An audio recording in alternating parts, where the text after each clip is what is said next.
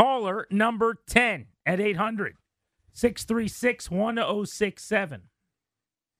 You're winning tickets to see our 1067 The Fan Team 980 live event on stage February 2nd.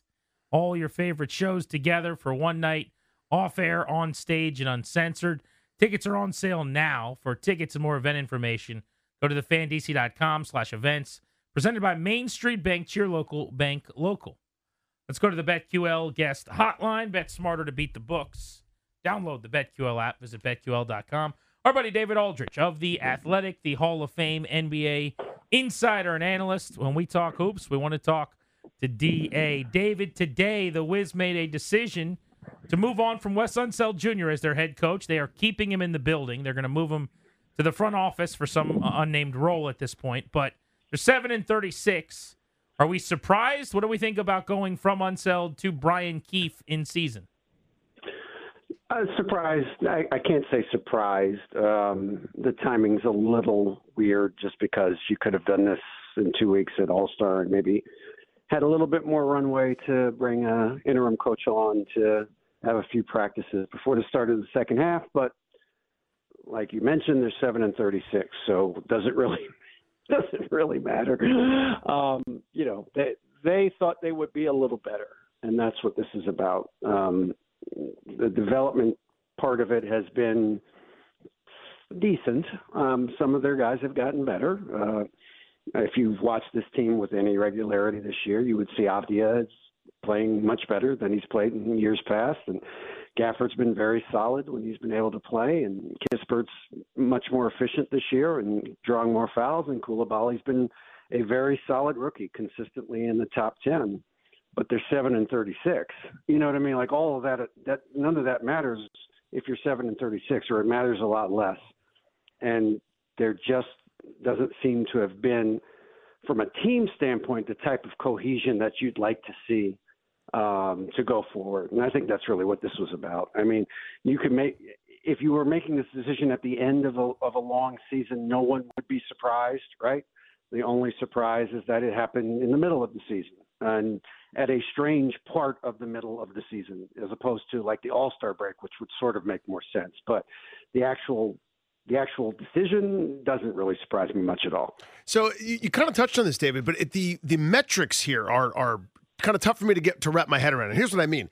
Let's say they were six games better. You know, they'd won some more games. It'd still be in second to last place in the conference, right? I mean, we knew they weren't going to be particularly good. Do you really think it's a wins and losses thing, or is it a developmental thing, or is it the fact that they're the worst defensive team in the league, or that they get out rebounded by double digits every night, or is the answer yes to everything? No, it's not the wins and losses. I don't think they really care about the wins and losses. It's how are they playing night in and night out, and what are they doing in certain situations. Nobody expects them to beat the Celtics, you know. Like nobody, right. I don't think anybody, nobody expects them that, but you should beat Detroit and San Antonio at home, you know. And the way they lost to San Antonio was especially egregious, blowing a 12-point lead with six minutes to go against a really bad team. Um, you know, losing to Detroit without Cade Cunningham and letting Alec Burks score 34 points on you. I mean, there's just things, all these things that kind of pop up game in and game out where you go, wait a minute, they're yeah, they're bad, but that shouldn't happen. You know, like they're yeah, they're not supposed to be good this year, but that shouldn't happen. You know, and they shouldn't be they shouldn't give up 130 points 12 times in the first 35 games. That shouldn't happen.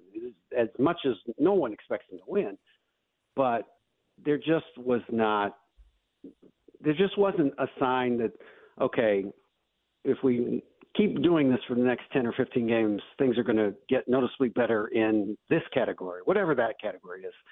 Competitiveness, defense, rebounding, all of those things. No, but they can score. We all know they can score. They score a lot of points, and they're seven and thirty-six. So the scoring piece is not the problem, and that seems to be what too many of their players lean into, which is, well, we score, so therefore we should be winning games. Well, no, you have to win games by stopping the other team. That's that's the truth in CYO, high school, college, pro. You got to stop the other team at some point during a basketball game to win. They clearly think Brian Keefe's better at coaching a basketball team or this basketball team uh, than Unseld was. They wouldn't have made the move otherwise, right? I'm I'm not even traditionally a, a big in season change guy for a team like this. but they like Keefe. Uh, why do you think? I don't think they think he's going to be better. I just think they wanted to make a change. I mean, this is not. I don't think what happened here is unique to the Washington Wizards. They were not going anywhere, and it's easier to fire one coach than 15 players. I mean, it's pretty simple stuff.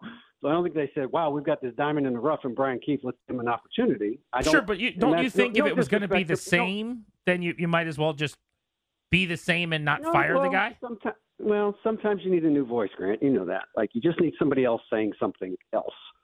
Um, it, it's not again. It's not. In, it's not unique to the Wizards or the NBA or or basketball. Sometimes you need. I mean, the the Commanders fired Jack Del Rio. They didn't think they were going to be better. I don't think. Like they just needed to stop doing. They could not keep doing what they were doing and getting the same results with the same guy emphasizing the same things that were not working, right? So, you know, you you sometimes you do that in season. It's better to do it in the off season, but I, I don't think that. Again, I don't. And again, this is not disparaging Brian Keefe or David Vanderpool or Mike Miller or any of their assistant coaches. I don't think that they did this because they thought if they listen to this particular voice, we will be better. They just need a different voice. you need a different person to try and get more out of this team and it's you know will they be better? I guess we'll see. We'll find out. Um, but i don't anticipate some incredible surge um, going forward with this particular group of players. I just think this group of players is kind of fatally flawed and they have to get different players in here if they want different results going forward David Aldridge with us here on G and D. David, you said a couple times they thought they'd be better. I did too, by the way, for the record. I, I was Yeah. really wrong about Jordan Poole. I, I, you know, I, I've got a lot of words I could use, but I'll say it hasn't gone like I thought it would uh, for him, and how inefficient he's been, and how poorly he shot, and you know, some of the unserious times that we've already kind of seen. I think that's kind of the, the big anchor here that's slowing everything down. But how much better do you think they thought they would be than this? I just think they thought they would be more competitive. Mhm. I mean, that's that's the that's the to me the word is competitive, and you know you can lose games and be competitive. You know, we see it. All, look at the Miami Heat; they lose games all the time. They've lost four straight, but you never look at a Miami Te- Heat team and go, "Boy, they didn't try tonight. Boy, they didn't bring it tonight." They didn't win, but you never say they didn't compete. They always compete, and that to me is what is not happening here or had certainly didn't happen enough, where this team just competed to the best of its ability. And if they just could not stop Shai Gilgeous-Alexander that night, or they just couldn't stop Jayson Tatum, he's just too good. Okay, you can live with it. You don't like it, but you can live with it. But there were just too many games where the compete part wasn't there, or certainly wasn't there consistently enough to be satisfactory. You know, you can lose with some dignity. You can lose with a purpose in mind a bigger purpose and my bigger picture in mind, but you should still have to be able to compete on a nightly basis uh, in in the NBA, the NFL, whatever sport it is. And when that stops happening, you got to make a change. David Aldridge, senior columnist with The Athletic. And obviously, when it comes to hoops, one of the greats who's done it, breaking this game down over the last several decades. Uh, David, I'm curious about the trade deadline. Like, what should my expectations be? What do you think if, if Winger and Dawkins and the crew have their way? What does that look like coming up? I'd be surprised if they made, you know, if it was a total house cleaning and they traded half the team. I don't think they're going to do that. You know, obviously Kuzma has the most trade value right now. There's teams that are interested in him, and it's just a matter of did they get the do they get to yes on what what they're asking for? Know, you know, some people are saying it's two first round picks. It could be a first and a player. I I don't know that there's anything set in stone. I think that they're they like every team when you're negotiating with specific team X, you want specific things from specific team X to make it worth your while.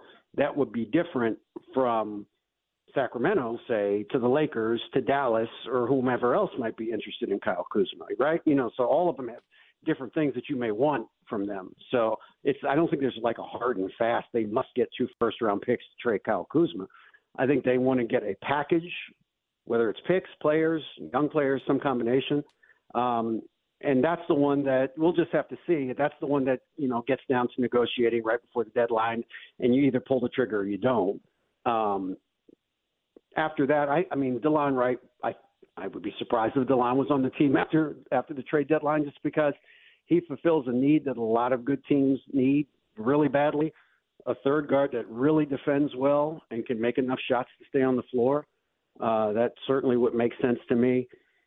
I'd be surprised if they traded any of those guys I mentioned before. Um, they're not trading Coulibaly. He's he's part of you know he's the linchpin to the he's the start of the linchpin to the future. I'd be surprised if they traded Kispert or Avdija, but I'm too old to be shocked by anything. But I would be surprised if they traded either of those guys. But, so I think they'll make a couple moves along the margins, and if they get the number, the package they want for Kuzma, I could see them moving him too. David, this is my own uh, curiosity on this. I want to pick your brain as someone that really knows the game. Why do you think they basically decided to Grinnell College this thing with with their pace, just running up and down and not really playing D and getting out rebounded by ten a night instead of maybe committing to it, not giving up thirteen offensive boards uh, per game instead of just re, you know getting out for fast breaks that may or may not be there. I, I yeah. that's not winning basketball. So what are you really building with maybe some of the younger guys? Your thoughts? It's a fair it's a fair question, Danny. Um, you know, I, I know that you kind of lean into your strengths when you're a team. You look and say, well, what what can we do well at, at a, a level that could help us win games? And if you look at that group, you would say, yeah, we can we can score a lot. So let's try to score. Hmm. But again, you can never score enough points in this league to beat uh, anybody if you don't get stops. You have to get some stops. And they just don't. They don't stop anybody from doing anything that they want to do, and you just can't win too many. You're just not going to win a lot of games that way. You know, I saw this to its taken to its absurd conclusion with the Nuggets under uh, Paul Westhead back in the early '90s, and it was a it was a joke. It was a train wreck. It was awful. You know, and you just can't win that way. You can't score enough in this league, especially with the three pointer now. You just can't score enough because everybody's got three or four guys that can make a bunch of threes. So if you're just giving the other team a whole bunch of open threes, you can't score enough points to win. So I think they looked at it and said, "This is the one thing we're good at. Let's see if we can maybe with some pace. If we if if the other team's taking the ball out of the basket every night, maybe we can speed them up a little bit and create some turnovers and you know. And they just again the roster construction just makes it impossible to do because they just don't have other than Delon Wright, they don't have a guard that really can get into anybody else and be disruptive and cause turnovers, or at least make the guy pick the ball up and pass it to somebody else. And that's what 80% of NBA basketball is now: is guard-oriented, guard guard-centered, you know, activity off of the pick and roll, off an ISO, off of off a pin down, off of something. The guard starts the action. And if you can't keep the guard who's starting the action from doing whatever he wants to do, you're not going to stop anybody and they don't have anybody other than Delon Wright that can do that on a regular basis, or at least has done it on a regular basis so far this season. It's well said. Yeah, I mean, with this group, I don't know that there is a formula or a plan or a, a design. I mean, I mean, no. Leah, I, I think you guys. I mean, I, I get this, I get the questions and all that, but let's be realistic about this. This is a rebuild. This was the expectation going into the season was it's going to be the start of a multi-year rebuild. It's not going to get better. Josh Robbins and I wrote a series of detailed pieces last month explaining why it's going to be worse next year than it is this year, and it might be worse in 2026 than it is in 2025 because they understand they got to take this thing down. Everybody that called into your show and said they can't keep playing Bradley Beal and losing in the first round, you got what you wanted. This is it. This is it. yeah, enjoy I'm, it. Don't I'm totally on board with it. I'm Don't totally on about board. it now. This is what you wanted. You got it.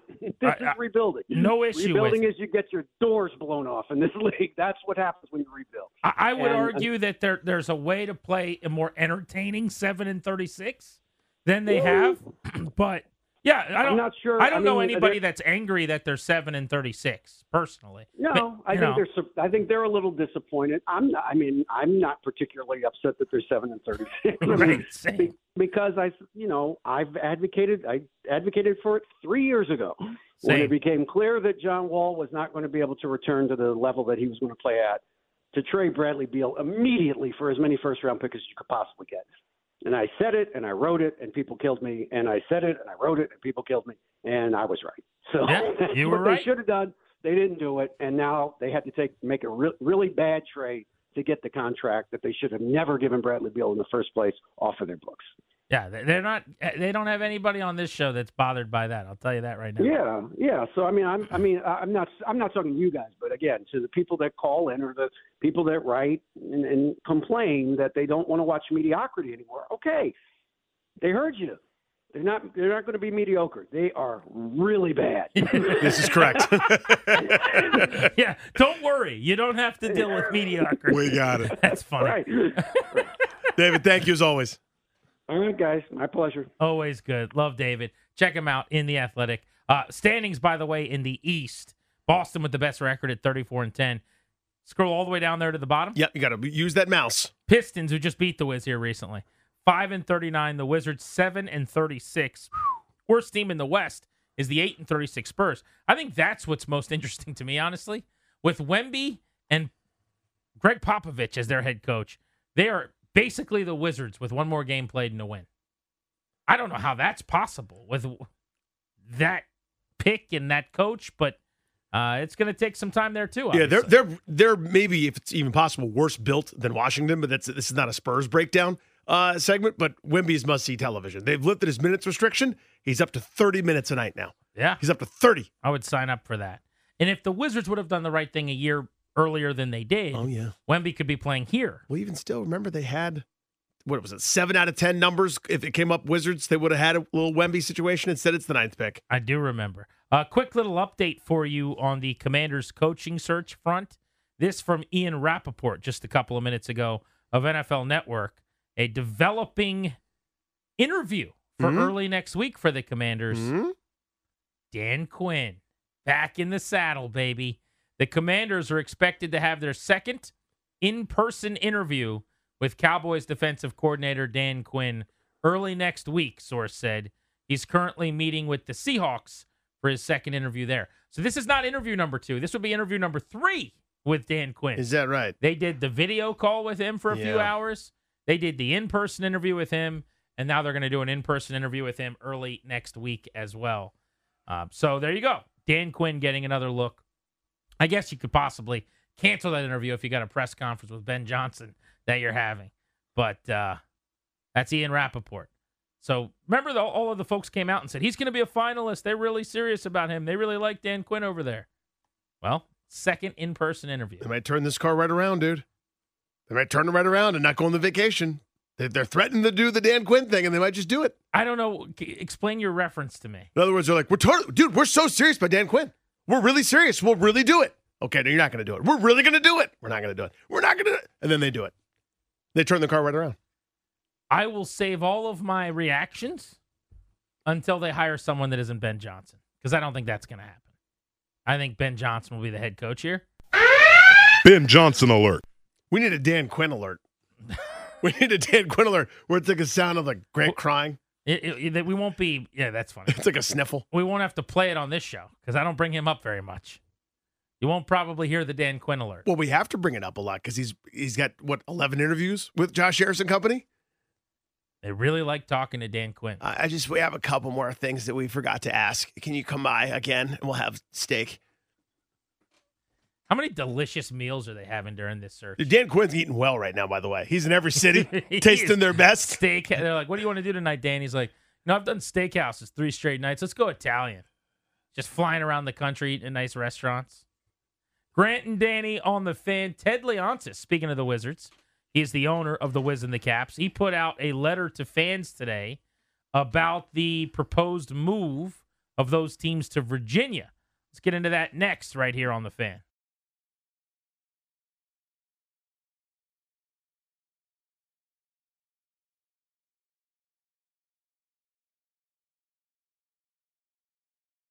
We are on Twitter at Grant H. Paulsen for me, at Funny Danny for DR. Welcome back. Thanks for listening to the show, which is brought to you by our friends, the law firm of Condorian Murad. They'll help protect your assets, update your will and trust. Schedule a free estate planning strategy with one of their Fairfax based attorneys. Visit kmlawyers.com. Mention us to get a discount. That's kmlawyers.com. Ted Leonsis today issued a letter to fans of the Wizards and the Capitals several weeks since the big announcement when we found out the teams could be moving to Virginia. Uh, he wrote a letter today with thoughts on a prospective move, answering a lot of the questions that he says that he is getting from fans, uh, and delving into a lot of the FAQs, basically, of a prospective move. Sure. The you can think of what the complaints have been, right? There are there are some legitimate reasons for to dislike this, to not feel as good about this, etc. If you're if you're a fan of the team, you can you can have complaints. The ones I don't have any sympathy for boil down to I don't feel like going to Virginia because I never have. I don't really have sympathy for that. I know a lot of the Maryland fans. We were kind of surprised at that. Uh, a lot of folks in DC have sort of expressed that. Again, I don't have a ton of sympathy there. I, I do have sympathy for it. Totally. It's if you're a season ticket holder in Gaithersburg and it's now going to be a lot harder to get to games, and either you're not going to be a season ticket holder anymore, or it's going to ruin your experience. I totally have sympathy for that. so that. let me rephrase. But it's not a reason that he shouldn't move to Virginia, where they're going to have more space and a better facility. He's getting more money from the Commonwealth than he will from DC, and literally everything about the arena and and the what the teams and fans get out of the the experience of having a home improves. So let me rephrase. There there are places like Silver. You touched on one: Gaithersburg, Silver Spring, Potomac, not Potomac, um, uh, Takoma, Hyattsville, College Park, where this is more difficult. It is. It's the opposite side of the city now. Geographically, it's not that far, but the Beltway, it's not kind, and public transport's not that easy.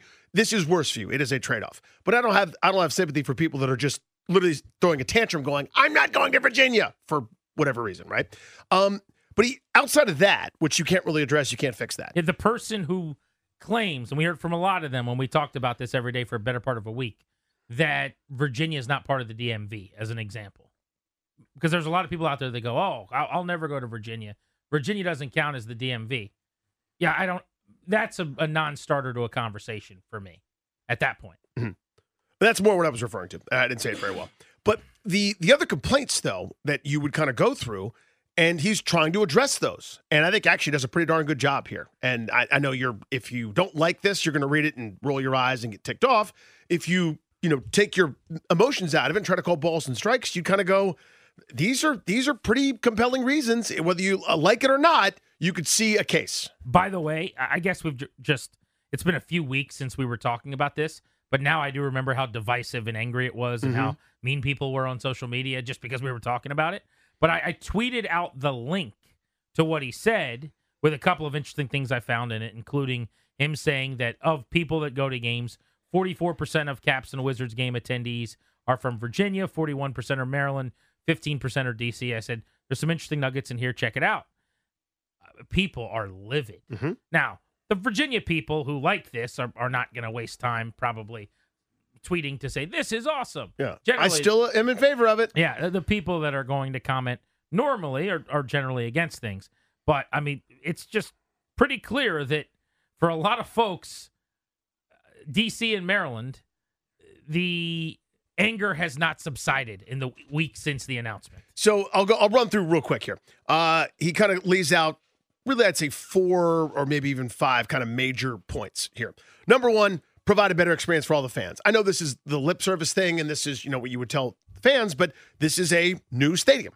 So we all want a new stadium for, for lack of a better uh, way to express this, right? If not new at Capital One Arena, massive upgrades where uh, everything from Wi-Fi to 5G. he to, talks about food and beverage, yeah, all improved that stuff. lines of sight from all seats, in-game entertainment, hospitality spaces, next generation tech, better sounds and systems for uh, your you know tech that you're using at the stadium, easy access to Wi-Fi and 5G at the highest clarity video boards. Everything is better. It's yeah. new. It's state of the art. It's going to be better. So a better stadium. Now, the, again, skeptics would say you could b- rebuild a better stadium at Capital One Arena. Fine, that he's just addressing that first complaint. Step number two. This is the one that I care about that I haven't heard a great counter explanation. People just sort of wave their hands and say this doesn't matter. This matters a lot to me. His title is Establish a Best in Class Set of Facilities for Our Athletes and Employees. Right now, it's not. We're competing. This is a competition business. We're trying to have the best possible professional athletes play at the highest possible levels of professional sport. This is not your YMCA uh, down the street, which runs out of hot water sometimes. These are professional athletes. I want training facilities, state of the art, this, that, nutrition, this, that, the uh, everything from how to rehab your ankle and get back quicker to be in the best possible shape to everything you could imagine under the sun. They don't have that now. They have a weird thing that, that uh, the stupid football team has had forever, where where they practice and where they play are really far apart from each other. Take our pains in the butt to get there, and it's like, where are we going today? Are we going to practice? Uh, no, you actually have to ride the stationary bikes. You have to go to Cap One Arena. Well, I need to do the underwater therapy for my knee, which was bruised. Okay, you have to go to St. Elizabeth's. Enough of that crap. Best possible facilities to compete against the other teams that are competing with you. I care about that a lot. It seems like nobody else does. I think some people do, but not more than they care about what directly affects them. That does not affect the average consumer. True. Your good point, is that makes it easier maybe to build a winning team. That Yeah, I, might I, like them to win. help in recruiting players, and I don't disagree with that at all. I've always thought, since you brought that point up originally, it was a good point. You know, when, when I think Wilbon shot it down, maybe, or we've talked to people that were like, Yeah, everyone who doesn't Uh, like it shoots it down. Goes, ah, it doesn't matter. Ah, ah, matters. I mean, pr- having good facilities helps. Mm-hmm. You know, this just in. Having the best facilities in the sport probably helps. But if I am Grant in Gaithersburg and you're talking about getting those great facilities, but now my experience being ruined to do it, or my hike meaning instead of going to 20 caps games, I might only go to four or five on the weekends, it's not my number one priority. That makes sense, right? Totally. I mean, but it should be a big factor. I liked where he basically had a little chapter in here about one DMV. This idea that, in his mind, he's like the he uses the term super city a lot, which it used to be DC and Baltimore, I think, was a super city. I think that's over now. But he says DMV is a super city. Now he might be a guy that tells you like Baltimore, Maryland is part of the DMV, which I'm out on. That's a different media So it's market Hanover, PA. different teams. But from for his purposes, Mm-hmm. there is no NBA team, there is no NHL team in Baltimore. So he he claims Baltimore. I'm quite sure in terms of his fan bases. In fact, he says the media markets go from Richmond to Delaware. He says we've got nine million residents in Maryland. Uh, sorry, nine million residents in Virginia, six million in Maryland, seven hundred thousand in DC. Those are the people we are servicing. The global companies that define our region, and he runs through them. You know, in Virginia, they've got, among others, Capital One in Tyson's, Hilton and McLean. In Maryland, they're in Bethesda, Lockheed Martin, uh, T. Rowe Price, Baltimore. They're all over the place, right? Danaher, which is uh, Mitch Mitch, Rales. Company, which I didn't even know was doing business with them. Carlyle Group, you know, those are in the city in Washington, D.C. He, he mentions the numbers I referenced 44% of the people that go into games, Virginia, 41% Maryland, uh, just 15% in D.C. in terms of residents. He says additionally, 20% of our employees live in D.C., 40% are in Maryland, 31% are in Virginia. I disagree that the claims that this project would move the teams in a way that will reduce uh, accessibility for fans. He talks about the district being four miles away from where it is now, th- where they're setting up. He talks about uh, 2.6 miles from the DC border, you know, a mile from Reagan National Airport, one of the most accessible in the country. You know, he goes through all those specifics. But I, I like the idea. It sounds like that he actually thinks the V in DMV does mean something. that it should count. Yeah. Uh, one of the other complaints, and these are twofold. The the generic complaint that I still have, by the way, in general, uh, of saying I don't love the idea of taxpayers on one end or the other footing the bill for a billionaire in stadiums. And he goes in and says, "This is what we're going to contribute up front. There's no new cost to the taxpayer." Even though, again, that's a bit of a shell game, but I, I digress. But he does address that complaint.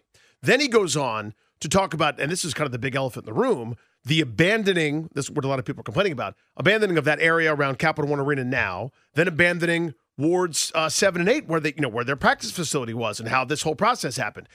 They try to be putting lipstick on this thing, but it's it's hard to reconcile that. But he does say we still want to be part of the future and the revitalization down there, and we, you know, the, the Mystics will do it, and our gaming team's going to do it, and this, that, and the other thing, which I think rings hollow to some people. But at least he's trying to address it. I just think that this, while it lays everything out well and he explains his side of it, this is what it is. It's 10,000 words or whatever. Mm-hmm. And it's him writing, here's why I want to do this.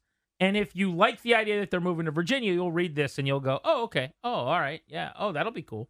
Oh, that sounds fun. And if you're mad that they're doing it, you will hate read this. Mm-hmm. You're seething. And I'm seeing a little bit of both, and uh, frankly, a lot of both on, on both sides of this.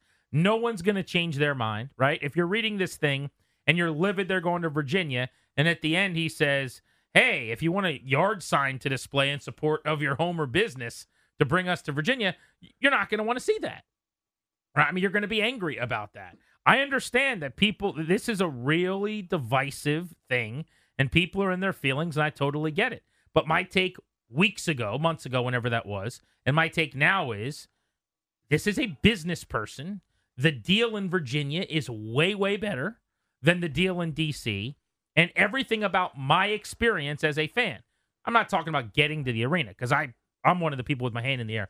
I don't think this is going to work from a traffic standpoint. I don't really get it. I'm not sure that it's going to be easier for me driving from my house to get there than it would be to DC, and I'm in Virginia already. But I digress. They got some things to figure out in that regard. Maybe I'll be metroing for the first time in years and years. I'm not really sure. But I want a great stadium to go to, in this case, an arena. I want all the best technology, all the best boards, all the best stat screens. I want to be able to bet on them, you know, a little clicker at my seat. I, I want everything, all the bells and whistles that no one else has yet.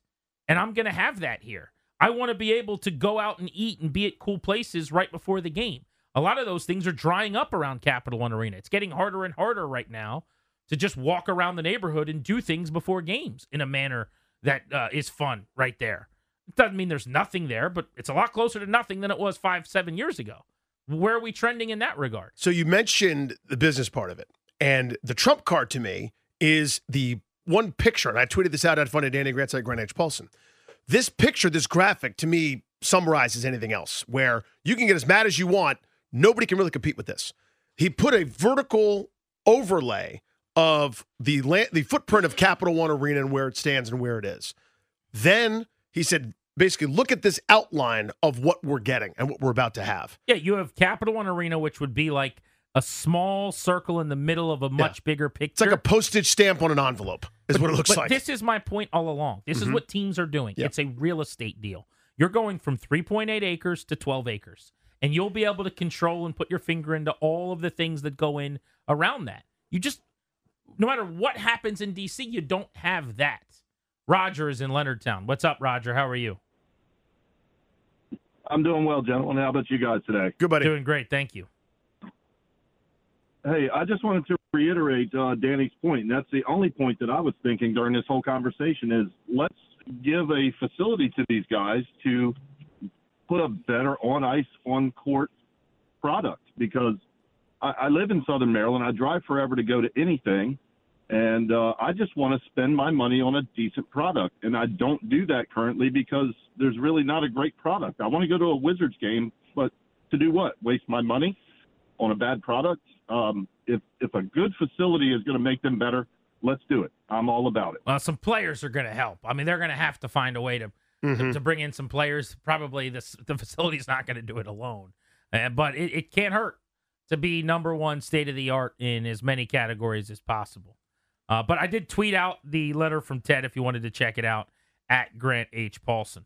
Double play next. We're blitzing at the top of the hour. That's when we're giving away two tickets to go see the Capitals here on the fan.